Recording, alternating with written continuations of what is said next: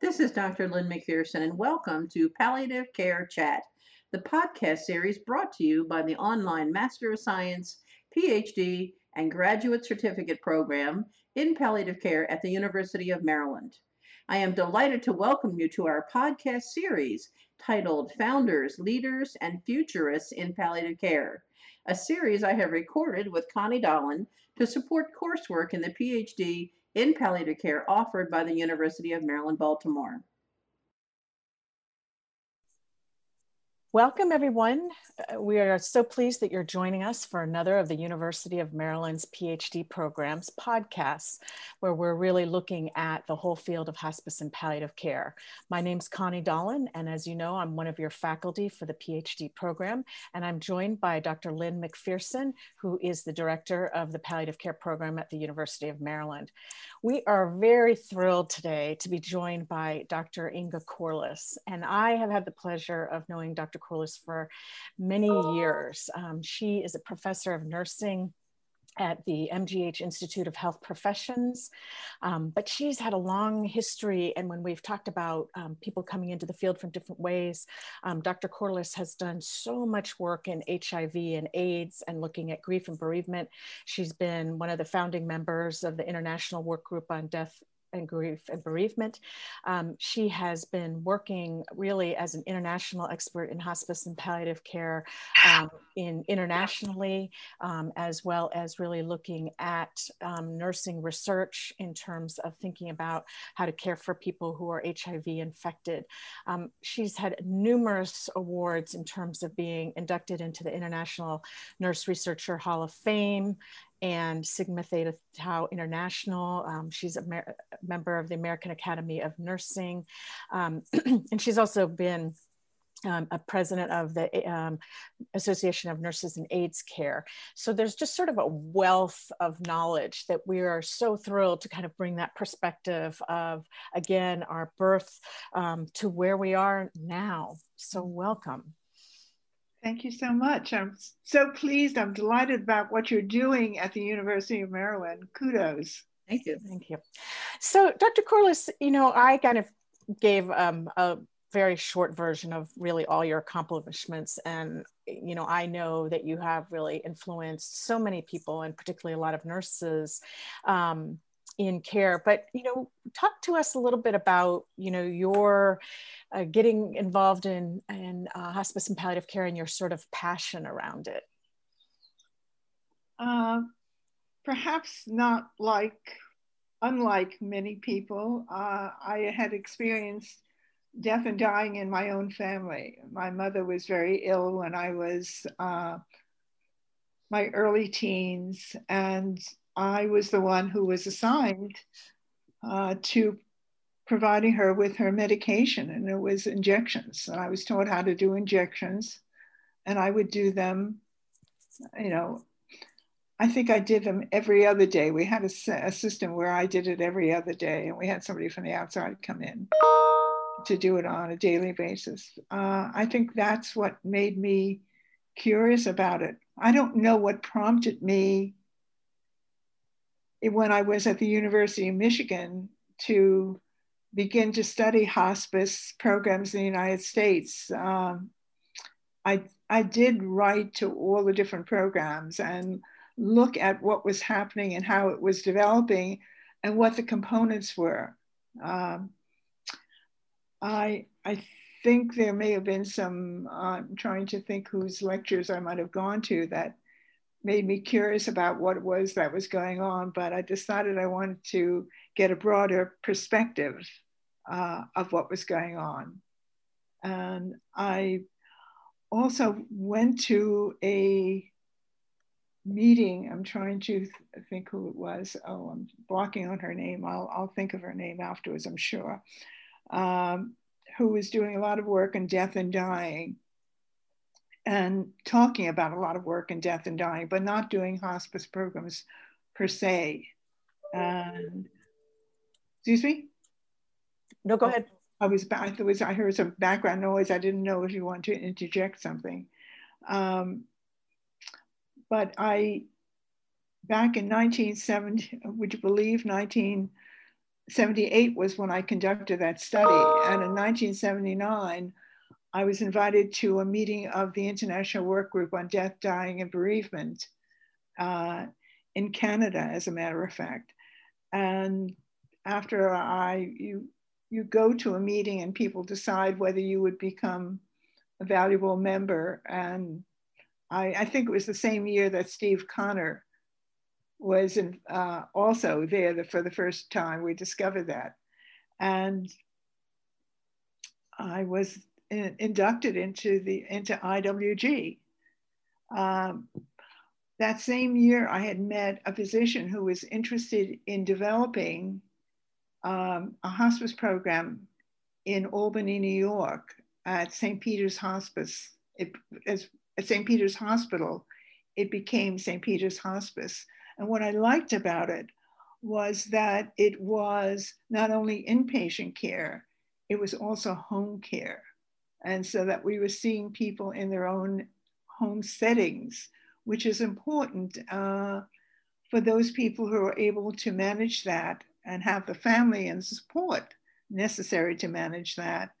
And we also had the home care and we had bereavement care. So we looked, did some work after the, with the family, after the uh, patient had died.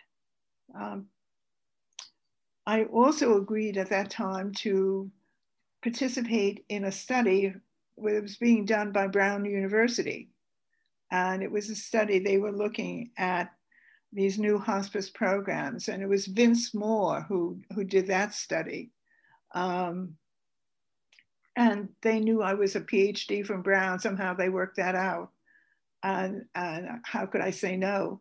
Mm-hmm. And so I, uh, we were uh, a one of the programs that we were a control for the programs they were looking at. Um, and then I became, while I was at Michigan, uh, where I did the study, I also went to um, meetings of the nascent um, state nurses, a state hospice association. I'm so accustomed to saying nurses, but it was a state hospice association and saw what they were doing uh, and was very impressed with what they were doing. So when I moved to New York to be the hospice program director, um, I uh, got involved in the New York State Hospice Association, which was really just starting. So I was able to provide, they were very interested in what I had learned, you know, at Michigan and what they were doing. And so became involved right away with the New York State Hospice Association. Uh, and I was active in attending meetings in Washington, um, DC, when we were getting to the point of doing the hospice legislation, but that was a little bit later. But it was interesting to, you know, and I reviewed, you know, the, the research background is really very, very helpful because you, you learn how to read things in a different way than you might have read them before you had that background. Um, this may be a plug for your program, but it's, it's really a plug for, for uh, you know, doctoral study. You know, I could see where the problems would be because they were very, very clear, became very clear that they, what they wanted to do was to make sure that if you got payment for a hospice program, you can't get payment for anything else.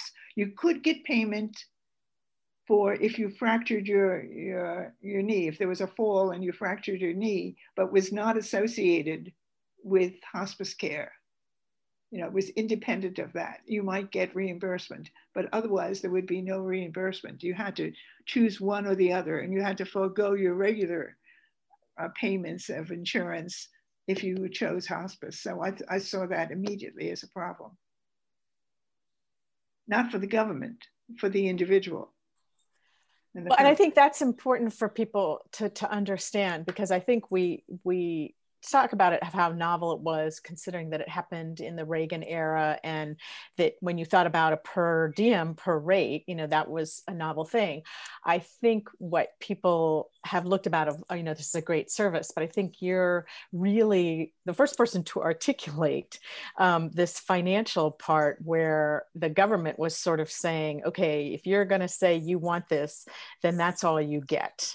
You don't get to kind of have that. So it's it's no no mixing. It's either one or the other. And um, i you know i think sometimes we have continued to have the discussion um, because since we're the only country that has done that um, and may and what that has meant about hospice development here and thinking about death and dying you know is it a good thing or a bad thing? Because i think sometimes other countries just think we're crazy um, because we have such a delineation but yet we have to because of our insurance, whereas in others countries there's this real sliding of palliative care and hospice and and that. So I don't, you know, know if you have other comments or thoughts about that.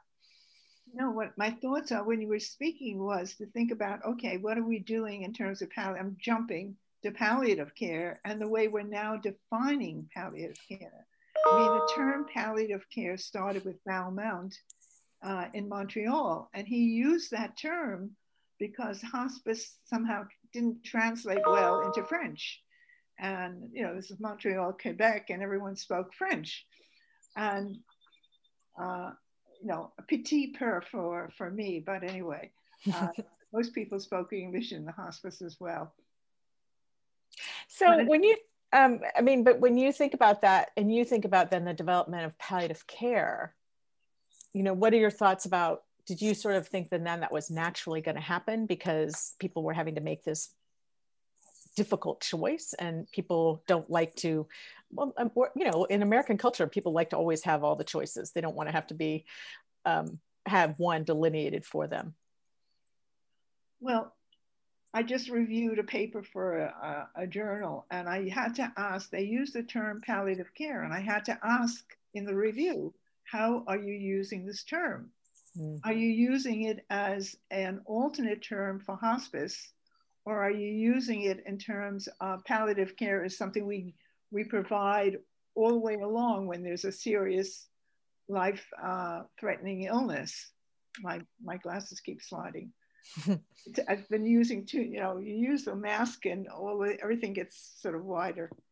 anyway, uh, yeah, I, it isn't clear how we're doing it. I'm not sure how palliative care is being paid for. Is it a palliative care with a small p or is it palliative care with a capital P? The capital P being the alternate to hospice and the small p being, you know, this sort of uh, symptom management that we've always wanted to provide, but really looking more globally at the individual all of the psychosocial issues and some of the family issues. Mm-hmm. But anyway. Well, and I think, you know, knowing the work that you've done in HIV, I mean, I, I think you bring up a great point, right? Of the little p that people say, well, this is palliative chemotherapy. Or I was thinking, you know, the other day of, um, you know, with AIDS care, that was so hard for hospices because the medications were more expensive. And you had hospices deciding which medications were palliative or not, which you know, having taken care of some of these patients, which I know you have, at that point, the way that HIV was, like these were really sick people and they had a lot of symptoms. Mm-hmm. And sort of there's people who had no experience with HIV deciding which of those medications were small p and which were big P was um, how, I think about it now and I'm like, that was just insane, right? I mean, you know, if we had somebody like Dr. Fauci telling us that, that would be a whole different thing. But I think that was, you know, probably one of, in my mind, one of the first times of a, not only the HIV crisis, but a crisis for hospices. Because if they were going to say anybody with a terminal illness, here they get this group of people who are really sick, and oh, by the way, they're younger, and oh, by the way, they have a lot of medications. But then you're going to say, oh, well, no, no, no, we're not going to do it for that group. Um, so it set up a very interesting dynamic. I want to be sure to mention again Bal Mount uh, because he's been an incredible figure. Um, and it's, it's you know, he's a physician. He's been an incredible figure in early hospice that I want people to know about. Um, I had the opportunity, as I did others, you have to apply, but I had the opportunity to spend a, a month at in Quebec, uh, uh, Quebec at the Royal Vic, and it was a wonderful, wonderful uh, experience. Yeah. I was looking at what they were doing in terms of care and their administrative process. They were very interested in what I was going to be doing in terms of home care in, at St. Peter's. So it was really a, a wonderful experience, I think, I hope, all around. Um, but Bal Mount, by having that internship program, that was very, very helpful. You know, not every, you know, I, I certainly knew Cicely Saunders, who needs to be mentioned as well. Uh, I'm sure that others have mentioned her, uh, just a very impressive woman. Her situation, you know, at the uh, St. Christopher's Hospice was just amazing, amazing to say the least. Um, and I mean, she she knew every well, everyone knew her, and she knew a, a lot of the, the people who were involved in hospice because she was also a member of the International Work Group on Death, Dying, and Bereavement. Um, so being part of different organizations and was important. The other person I want to be sure to mention is Florence Wald. I don't know whether anyone else has mentioned her before, but she was dean at the Yale School of Nursing and really was very uh, one of the founders as well of hospice in the US. She founded the Connecticut Hospice in um, it was close to uh, New Haven. Anyway, uh, and it, one of the first inpatient hospices that, you know, when it was built, it was really very impressive to see what she was trying to do because she was trying to make sure that everyone had, you know, an opportunity to be outside. At St. Peter's Hospice, we were up on sixth, seventh floor. It was very hard to be outside. You could sort of see through the windows and open, you know, we did some things with windows, uh, but also protection um, with the windows. Meaning you don't want someone to suddenly, you know, go out the window or fall out the window or something like that. That's what I meant by protection. Uh, but she was down, her hospice was on the ground. And so people could go outside on a little, into a little patio right outside their door of their hospice room, which I thought was really very, very creative in terms of the the architecture that was done there. Uh, well, and she also had a, um, uh, so that was one of my um, assignments. Um, um so um, actually, Dr. Corless and I had a colleague, uh, Dr. Sylvia Drake Page, who um, taught a death, grief, and course that I had to take in school. And so I had a year long hospice, and we were required to go to see Connecticut Hospice in Branford. And I just remember that the beauty of it was that. Um, not only were they able to go outside, but there was a children's center underneath because they wanted people to hear the circle of life and to hear these children playing in terms of being like that. And so I think you're right, you know, these people who are thinking yeah. not only of the physical care, but this whole um, the circle of life and, and sort of thinking, yep, you may be really sick and there's still joy in the world. And Florence's husband, Henry, was also very, very involved with that and also so supportive uh, of Florence. So it, it was really the two of them working on it, but led by, certainly led by Florence, who also looked at, later looked at issues in terms of being incarcerated and did a lot of work on that um, which was impressive. And you know, um, Dr. Corless, that's sort of interesting because I think, um, you know, I know that um, Dr. Wald did a lot of work on that. I know that Dr. Kubler Ross was sort of thinking about children and some of that. And it sort of felt like that got done. And then that population kind of got marginalized again. There was the Angola project. And it sort of feels like it's kind of starting to have some um, attention again. But I, you know, that's an interesting kind of sociological piece about what happened in the intervening years. Did people decide this wasn't important or in the scheme of things? I don't know. Well, Ross um,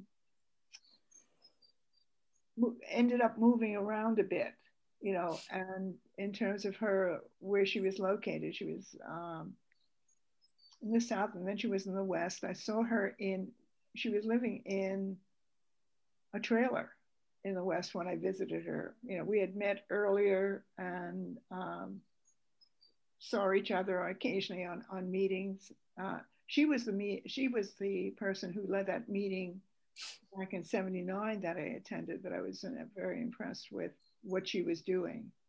Mm. And that's where I met um, Michael Murphy, the physician, who uh, was also interested and invited me to join him in uh, Troy, New York at um, St. Peter's. Anyway, well, it sounds like, I mean, you know, when you think about who you had mentoring and guidance from, you were having this guidance from the stars, right? These were the people who were really in the middle, the movers and the shakers. And I, I mean, I have to believe that it was really exciting to be in meetings just where people were thinking and trying to put this together and, you know, what does conceptually mean? But then what do you do when you are, um, you know, actually going to try to uh, translate it into practice and what is excellent care. And other person I should mention, I'm, I'm not name dropping. In no, no, this is really helpful for our students to know. We're going to be having them read about these. So I, I want to say to our students who are watching this, like, this is what you're reading about. This is really, this is like history in the making of somebody who's been part of it, which is just really a thrill. Mary Vachon, whom I heard, who gave a lecture when I was on faculty at the University of Michigan.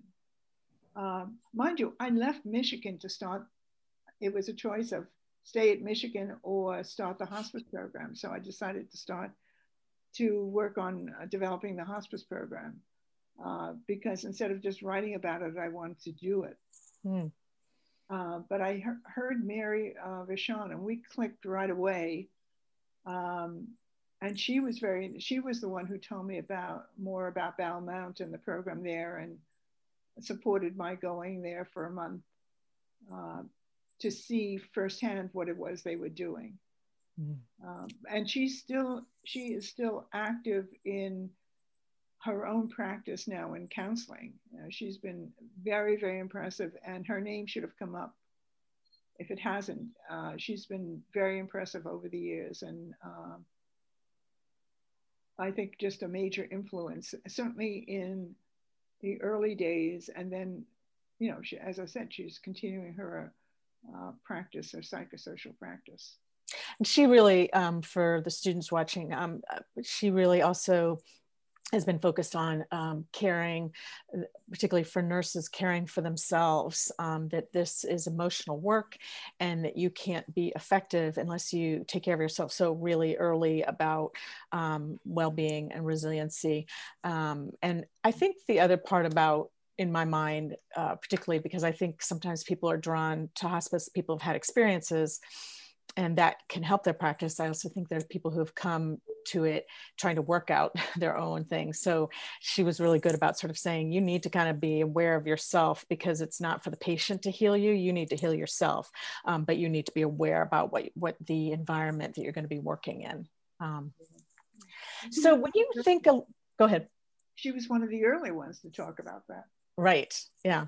Um, so when you sort of think about, so we've kind of passed through, and then we had the AIDS crisis, and you started doing all that work.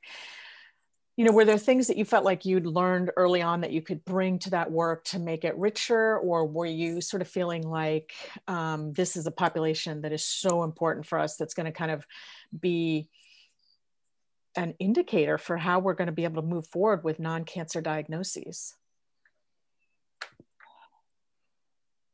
I actually, when I started doing the work, and it was research that I was doing when I was at, I was uh, doing a postdoc at the University of California, San Francisco.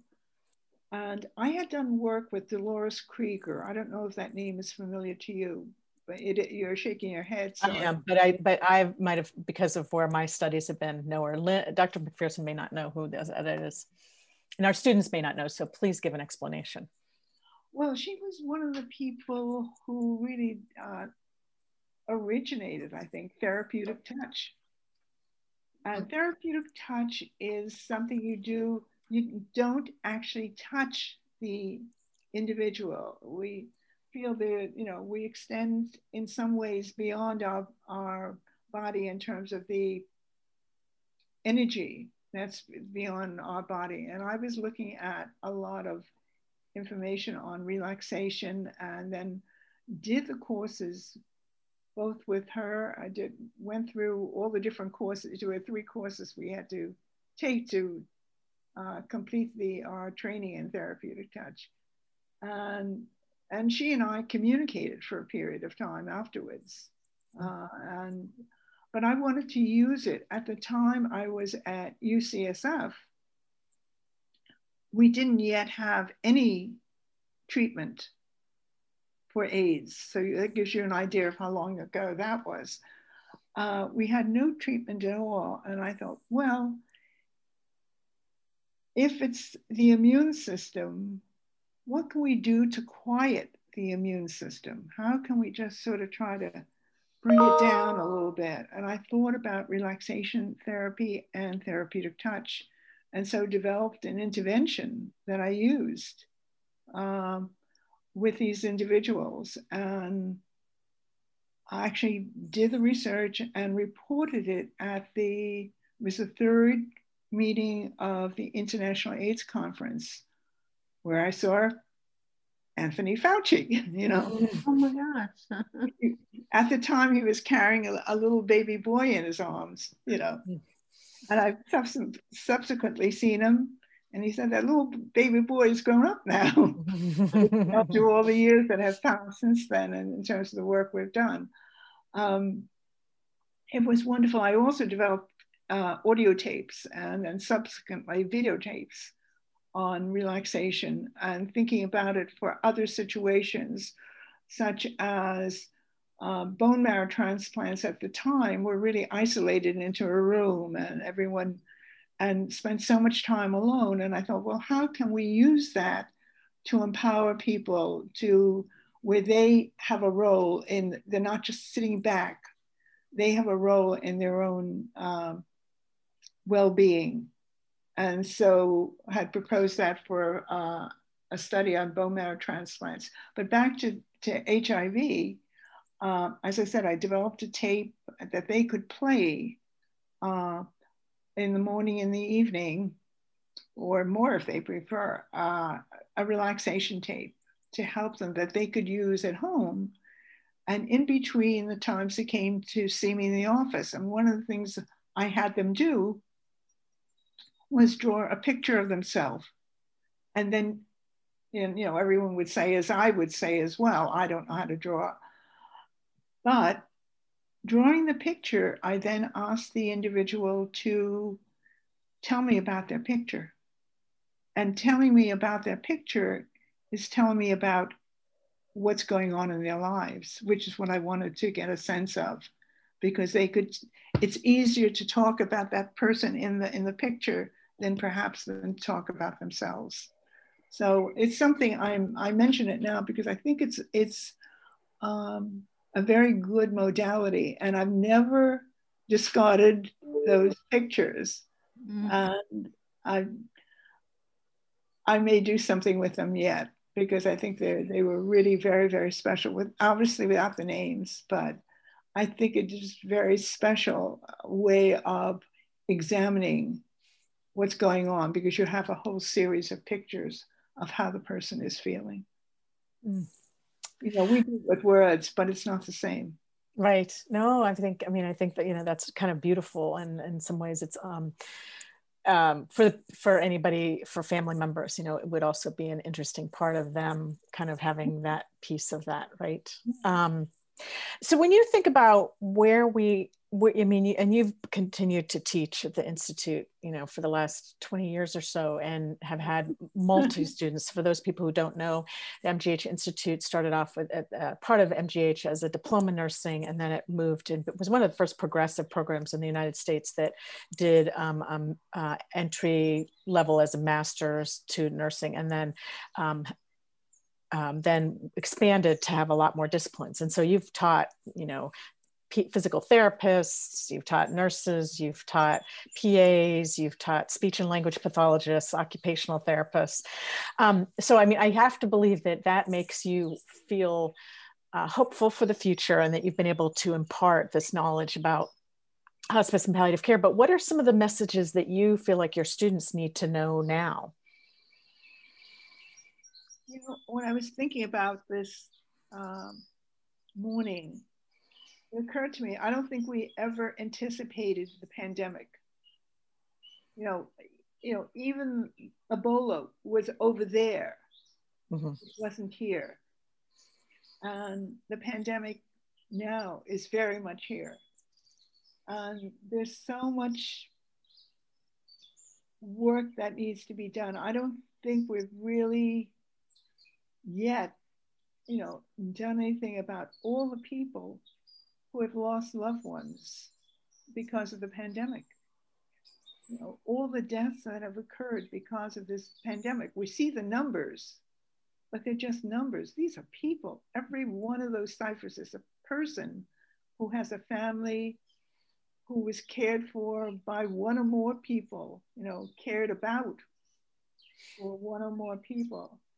What about their grieving process? What are they taking with them? What sort of support have we provided?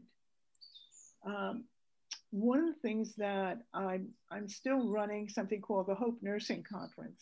I do that once a month. I'm the moderator.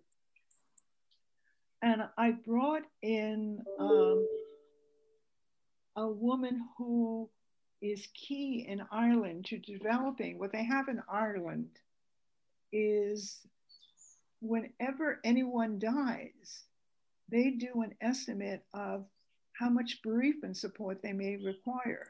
You know, they take a look at the situation and do an estimate of how much bereavement support they may require.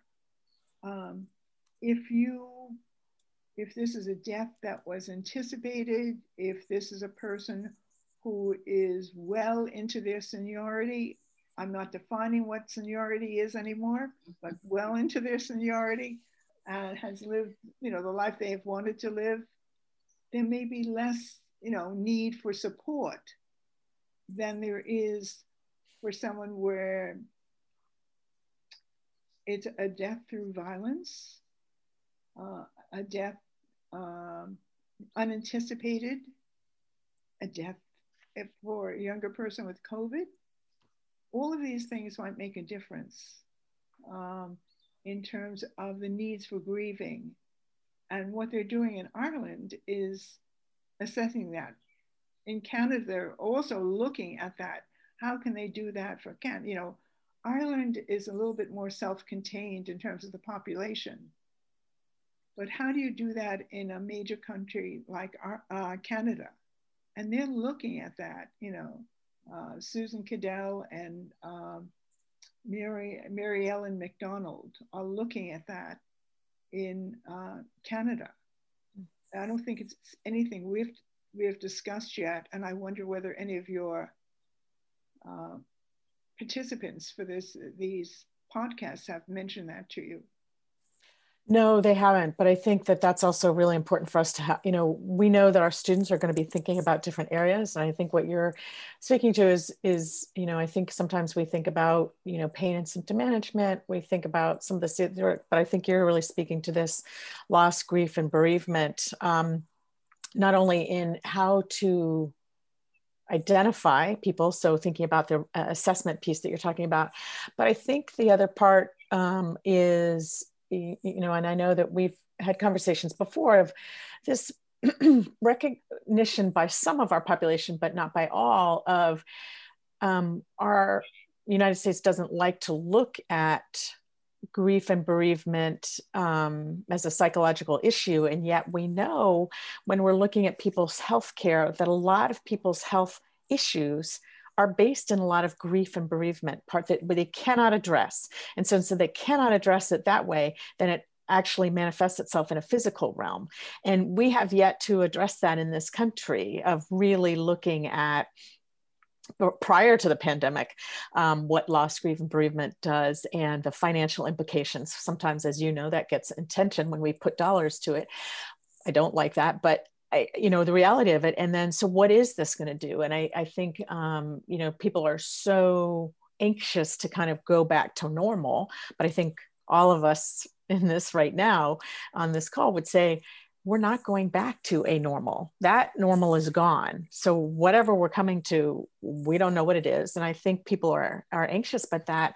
How do we even measure that? Because I think Inge, your comment about when it looks like there's a I can't remember the saying, but when it's a st- statistic like that and the number goes up, it depersonalizes it. And yet every one of those was in what you're saying an individual experience. Um, and I think that's really important for us to remember and some of the TV programs, CNN for a while, would would make that more palpable mm-hmm. by showing someone talking about someone who had died, who about that person who had died, so yeah. that it wasn't just a number. These are individuals yeah. with family members and friends um, who care and who have experienced the loss of that person in their lives in a very you know palpable way although that person will always be in their lives you know just as you know people that we've known who have died you know. Florence wald will always be in my life you know uh, she was just a remarkable woman who actually uh, you know, came up here and when cicely she and Cicely Saunders, came, when I was living over in my other apartment, came to my apartment to, um, and we had uh, just a small gathering there when Cicely was in, in Boston.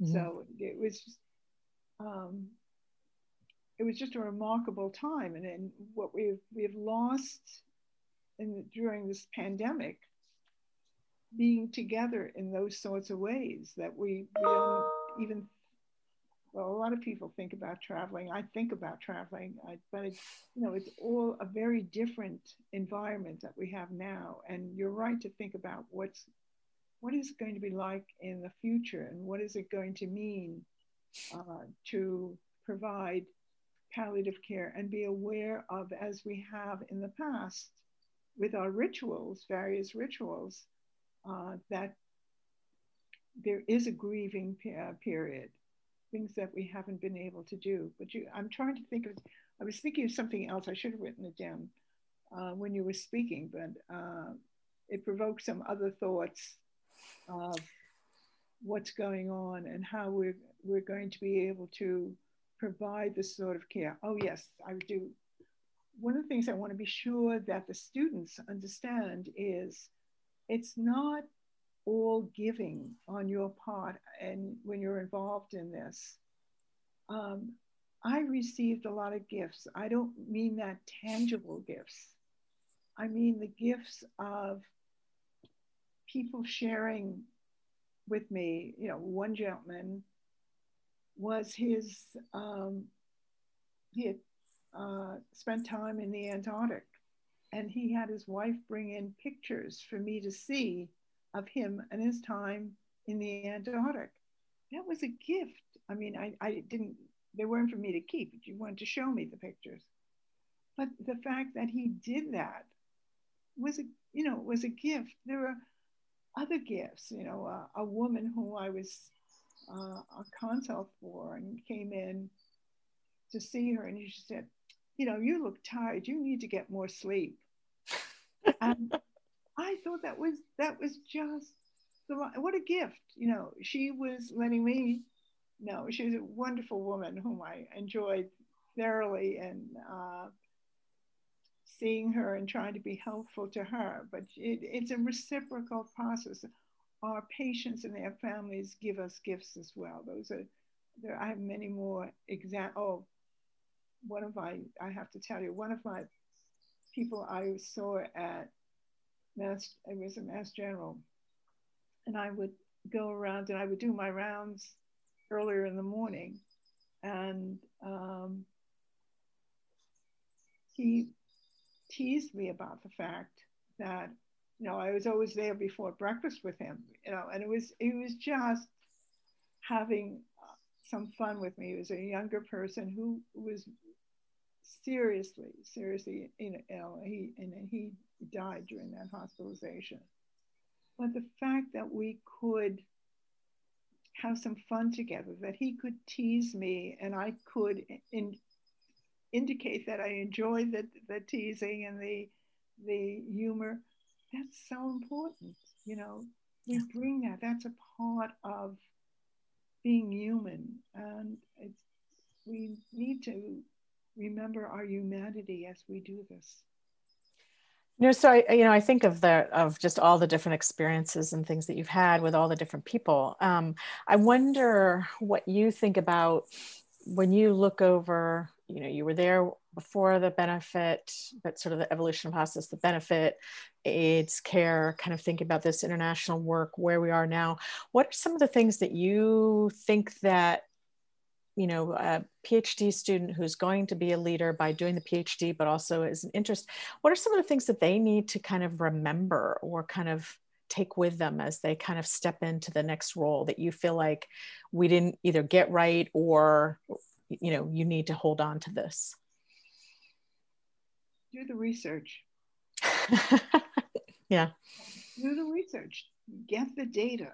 You know, uh, unless you're someone who's well known and has a reputation already, like Dr. Fauci, he can just speak.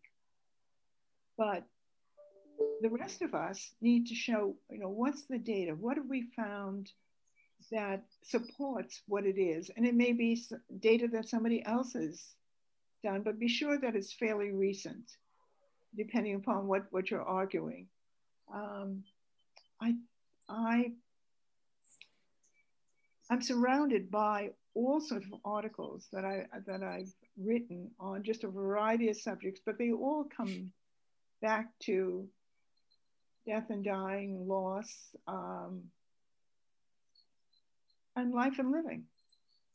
Mm. Uh, my most recent work, we're now we're waiting to hear from the publisher on a paper on caring.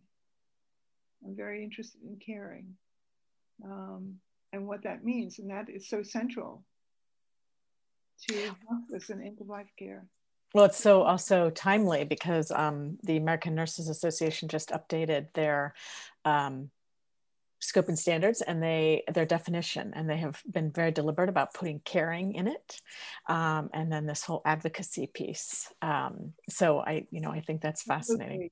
Absolutely, absolutely. we're the voice of i think you're so right. Advocacy is so important.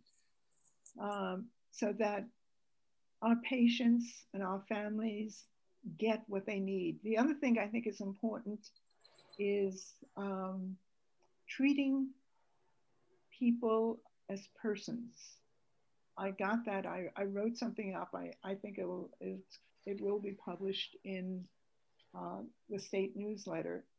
Um, but I think treating people as, as persons, when we just recently had a salute to nurses.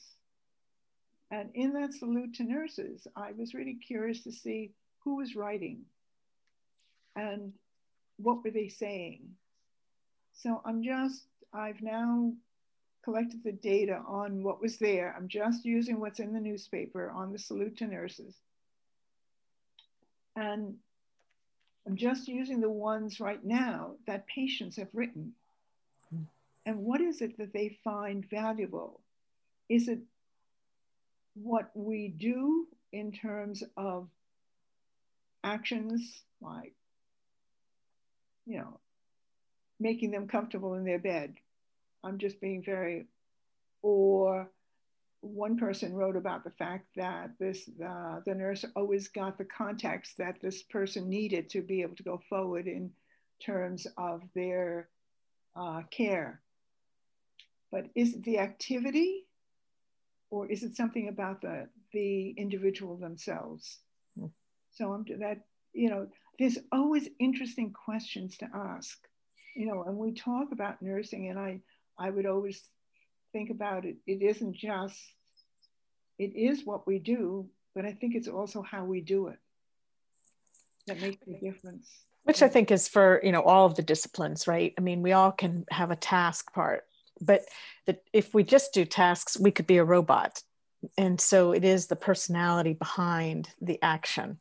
Um, and how we do it it's how we interact with with a person mm-hmm. how we help them prepare for discharge how we answer their questions when they're concerned about what they need to do you know rather than just doing it. I'm, what I'm concerned about in nursing is that we're just running around. We have all these tasks that we have to do. And I understand that they have to be done, but it's still how we do them and how we interact with our patients. Um, I had a relative who was in the, in the hospital and who was given a, a nice warm breakfast after having been in overnight. And five different professionals came in, did what they had to do, which interrupted her from eating her breakfast. And by the time they were finished, the breakfast was cold. And I thought, what's wrong with this picture? You know, we're looking at our time and not the patient's time and what they need for themselves. And, you know, having um, a good breakfast, you know, we all would urge that, nutritionists among us most of all. And yet, you know, we organize our time in ways that meets our needs, but not necessarily the patient's needs. So I would like people to be more concerned about that. I think that's been a theme, you know, that I think a lot of, um, because I think that, you know, when you look back at the 60s and 70s where we moved care to the hospital. It was for our convenience and i still maintain that when it's easy for us it means it's hard for the patient. Um, you know that we don't have more evening hours that we don't do more um, weekends and because that's when the crises happen right? Um, and the families and having to take work. And so it's been interesting because i think people say that's wrong. But if you think about a changing society people this nine to five or seven to three is this artificial thing that we did based on the workings of a hospital. So you have pharmacists, PT, everybody, you know, you have a shift from seven to three, whatever. That's kind of taking from um, factory work, right? Where that was the time shift and, you know, thinking about that. So I think you're right about how do we teach that? And I think that's my thought about you know when you have this intergenerational part um, those of us who are older in practice we had to le- learn communication skills before we learned the tasks right? But now we have this younger population that has grown up with technology which is great and they're very good at it. I think the flip side is sometimes their comfort with the face-to-face communication which is what you need in healthcare right? You can't you can do some telehealth and i think that that's a really added benefit but it's still meaning you're communicating with somebody and not just texting right? Um, that's a scarier process for them. And i remember you know when i used to have students um, that i would mentor or precept from the institute i did the um, biobehavior principles class and i would have you know groups of students and first when they got assigned to me as palliative care they would always say i'm in the wrong practicum and i'm like no no you're in the right place. Don't worry we're going to focus on communication. But but my whole point was to have them go interview patients together right? So that they know because they would say oh my gosh i'm going to die. I'm like no i actually know what dying looks like. You're not going to die interviewing a patient but you do need to go in there and learn this art if you will of understanding their story. And i think for some people for a younger generation that connection is the one that is harder for them. They can do all the technology and do all the other stuff, but that personal part uh, is just a different skill that they're not taught even going through high school and all of that. Everything is, you know, done group work, doodle that you don't have to have a meeting about. You should be asking, what are my needs? But most importantly, when we're with patients, what are my patients' needs? Right. Yeah. And knowing both. I'm not saying that we shouldn't pay attention to needs to get things done, needs for rest and relaxation, or any of that for the caregivers. You know, clearly very, very important. But when we're with a patient, what are their needs and how do we structure things so their needs are met? Yeah. yeah. When you think about, um, so going forward in the future, Mary, there's. I hate to do this to you. May I just? Sure.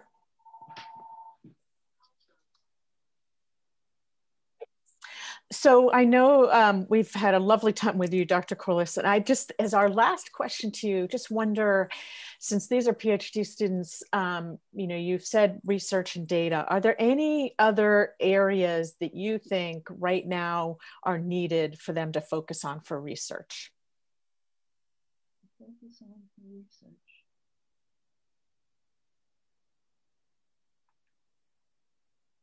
I think I've mentioned the aftermath of the pandemic. Right.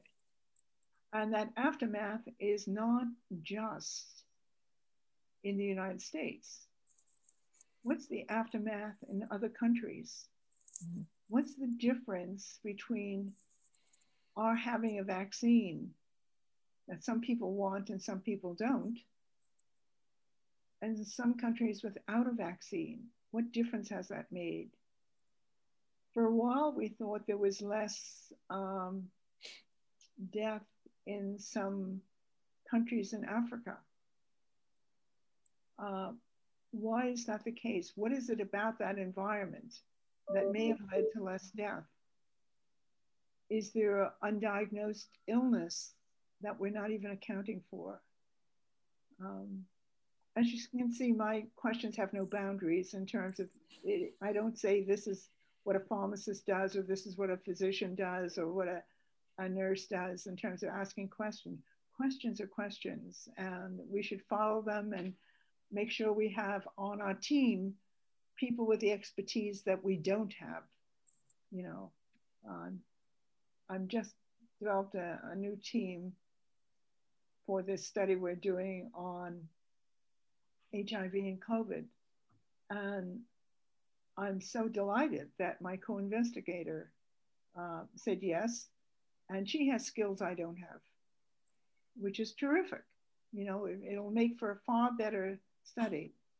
Um, so the questions you're asking, uh, you know, to look into the future, I, I think be flexible. I caring for patients hasn't changed. Except I do remember in one place, not in the United States, uh, where someone was able to smoke some marijuana, someone who was dying, who then, you know, not died right that moment, but, you know, in the days that came, did. I mean, being being open to doing things in different ways. Um, being open to learning from other countries. You know, why is it that there have been fewer cases in certain countries than others? What does that tell us? You know, there's so much that's happening. What are we going to learn in terms of space? We've got people going out into space, sounds absolutely terrific. Not for me, mind you. I like it here on Earth. Um, but, you know, what sort of sequelae are there going to be for those people who have gone? Uh, what does it mean in terms of prevention? You know, uh, do they all need to be vaccinated so that they don't bring some disease, some communicable disease, to another planet? You know, when we get, we're getting, we're on Mars, so that's a planet. You know, they're just there there's so many interesting things that are happening in the world. Um, I think for the PhD students, just being curious about things. How is it that certain things happen? You know, how is it, you know, you know, it's a question I ask about politics very often. Um, you may or may not want to go there. I, I don't, except for myself. Um, but just being curious about things as to how it is they're they're happening and what the implications are for healthcare for people. Can I ask the very last question, Dr. Corless? Yes. Does your big old brain ever rest? No. I suspected not. no, eh, I you know I'm I'm curious about so many different things and a lot of I tried to gather around me some of the things so I'd have the vibrations from some of the things that I've done that are really related to end of life care and death and dying and caring for patients. But I really am curious about a whole array of things. And it's wonderful to be curious, you know. Absolutely. It, it keeps eh, you're always you you don't have to go on to TV to be curious about something. You can just go out and take a walk or look around your own environment. Very good. Or have the opportunity to talk with interesting people like this morning. There you go. Right. Anna, you want to wrap us up here? Well, I am so grateful that you took this time. I know you have many things you're still doing, obviously, in many projects. Um, and I think, uh, I hope for our students, you have really sensed that this evolution uh, has we've grown in many ways. We still have a lot of ways to grow in others, but I think for the students to know that this is still a work in process. And I think that really what Dr. Corless said about being curious and when you're thinking about the future, um, the boundaries are, you know, there are no boundaries. And so you have this limitless area that you can step into. Um, so thank you very much. And we're so grateful for your time. Thank you. Thank you very much for inviting me and thank you very much for doing this PhD. I think it's a really important thing to be doing and I congratulate you on it and I've been very honored to be part of this. Thank you. Thank you. I'd like to thank our guest today and Connie Dahlin for the continuing journey in our podcast series titled Founders, Leaders, and Futurists in Palliative Care. I'd also like to thank you for listening to the Palliative Care Chat podcast. This is Dr. Lynn McPherson, and this presentation is copyright 2021 University of Maryland. For more information on our completely online Master of Science, PhD, and graduate certificate program in palliative care, or for permission requests regarding this podcast, please visit graduate.umaryland.edu forward slash palliative. Thank you.